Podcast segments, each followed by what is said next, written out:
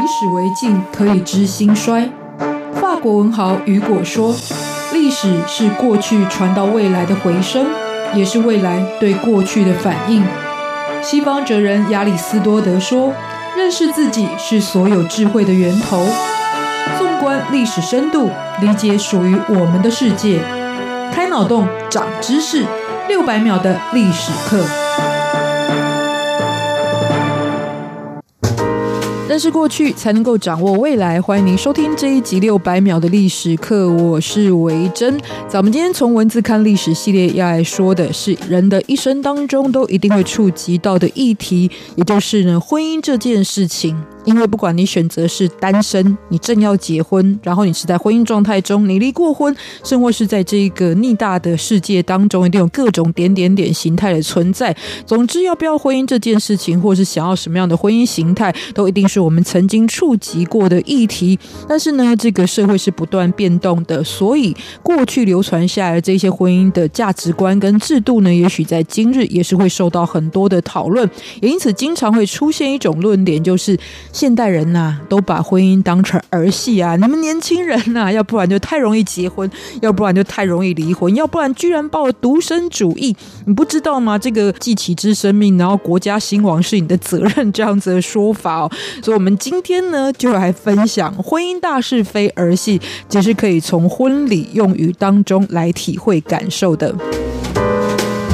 我有一个前提要先说明哦，就是因为婚姻制度还包含很多的价值观是从过去流传到现在所形成的，所以呢，也许有一些用语或者是概念呢，就现代人的眼光看起来是比较不合时宜的。比方说呢，这个有一句俗语叫“男大当婚，女大当嫁”，传统的婚姻制度里面就是一夫一妻制，但是呢，现在哦，不只是一男一女，可能也是可男可女。然后再来呢，就是以前有嫁跟娶这样的概念，因为毕竟以前的女子多半是没有生活能力的，所以结婚呢也变成了一个未来生活的保障。当然对于现在的性别平权来说呢，可能就会有不同的看法，但这都不在我们今天讨论范围当中，因为我们要从它的文字里面去探索呢婚姻可能有着什么样子的意义。所以呢，我们就先从呢婚姻文字的起源来说起。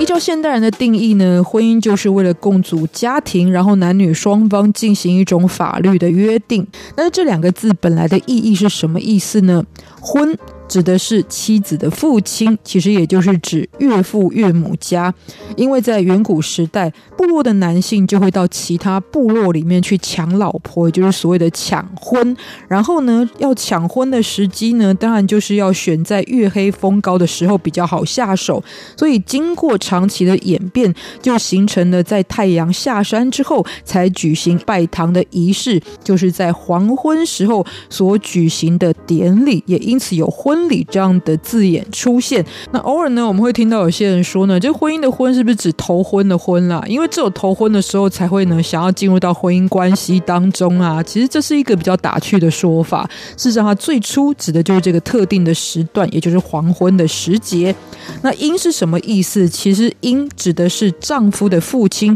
就是对于岳家来说呢，指的是女婿家的亲属。概念上就是借着儿女结合才诞生的姻缘，也才得以成就的亲戚关系，所以叫做姻。所以呢，婚跟姻联合在一起，就有男女结合的意义在当中。当然呢，古代非常讲究礼仪制度，所以呢，为了要成就婚姻，当然要举办婚礼。而且呢，这些婚礼很多的制度仪式也流传到今天，人们呢可能会照着做，但可能已经遗忘了这些制度本身最初的含义是什么。所以我们也从呢这个2000多年前就已经出现的经典当中的记载来介绍哦。《礼记》当中写到了婚礼呢，简单来说有6个步骤，这顺序呢分别就是纳采、问名、纳吉、纳征、请期跟亲迎，而且呢，很多人到现在还会执行这6个步骤。首先是纳采，其实就是我们一般所说的提亲。在古代，男方就会派媒人带着聘书跟礼物前往女方家来求婚，而且过去的礼物呢，就是活的大雁。雁是一种候鸟，而古人呢认为它会按照季节，而且还会随着太阳来迁移，也就是呢把太阳视为自己生活的重心，也因此感受上就是象征女子出嫁从夫，望着丈夫来生活的这样子一个过程。同时燕呢其实是一种一夫一妻的动物，也因此可以代表爱情的坚贞。大家如果看历史剧当中呢，也会看到婚礼里面呢可能用活的大雁或者是木刻的大雁，就有这样子一个背景的意义。那如果女方接受了求婚，男方接下来进行的下一个步骤就是问名，也就是呢会请教女方的姓名跟生日。那最主要就是要看男女两方在命理上是否能够相配，有没有冲克灾难。讲得更白话一点呢，就是合婚或者是合八字的一个过程。合完了八字非常的 OK， 两个人果然是天造地设适合结婚。接下来就是要纳吉了。纳吉又叫做文定，它的典故来自于《诗经·大雅》篇里面的一句叫做文定厥祥，背景来自于过去周文王要娶郑妃太姒的时候，就曾经问名，然后卜卦的结果是大吉大利，所以呢就送礼来订婚。因此文定呢指的就是周文王下定，那么在一般民间呢也会称为是下小聘。到了这个阶段，如果有人后悔的话呢，这就是退婚的最后的机会了，因为接下来的步骤就会来到纳征，这个隆重的程度其实不亚于正式婚礼，所以呢到这边才要悔婚呢，基本上是不能被接受的。这个阶段为什么非常重要，就来自于这是一个要请示祖先的仪式，也因为过去的古人当然非常慎终追远，所以你已经跟祖先报告过的事情呢就不太容易随便反悔了。而且呢在之前的阶段可能都是两家私人的往来，但是跟祖先报告之后等于也是昭告天下的一个过程。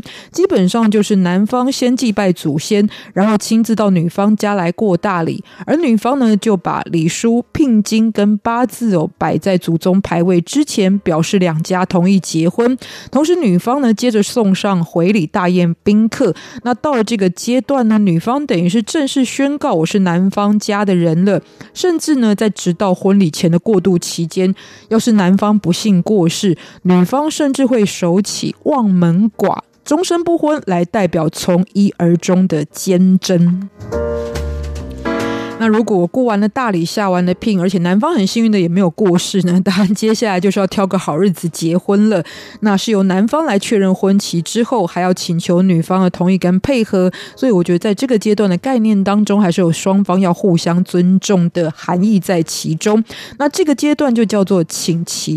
示日期。那到了大喜之日，新郎则是要亲自前往迎娶新娘过门，所以叫做亲迎。这是婚礼当中的重头戏，就是为了表示新娘是明媒正娶的地位，不但要出动八抬大轿，还要呢有乐队仪仗来撑场面。一进门之后，新娘是要先拜天地跟公婆，还有跟其他长辈亲属行礼，表示成为夫家正式的一员。然后新郎新娘则要举行合卺宴。那我们现在偶尔还可以看到仪式，比方说有喝交杯酒，还有坐床，接着就是洞房花烛夜。到这里呢，婚礼好像算是告一段落了。那你以为这样就结束了吗？其实还早得很，因为在婚礼之后就要挑一个黄道吉日，到宗庙里面来祭拜祖先。再来呢，新娘第一次下厨也涵盖在整个过程当中，它是被称为是鼎。鼎呢就是过去的礼器，而且也是厨具之一哦。最主要就是来看看新娘的手艺如何，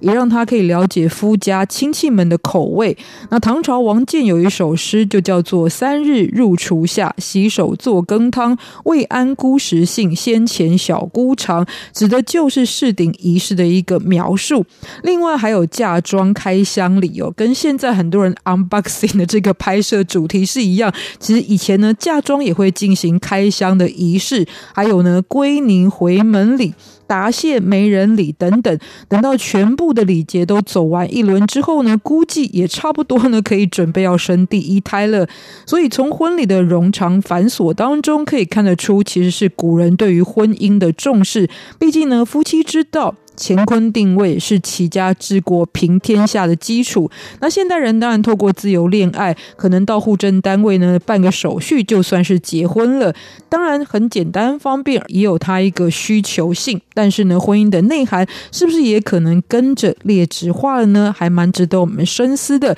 今天也因此特别来跟大家介绍，不要忘记了下周继续收听600秒的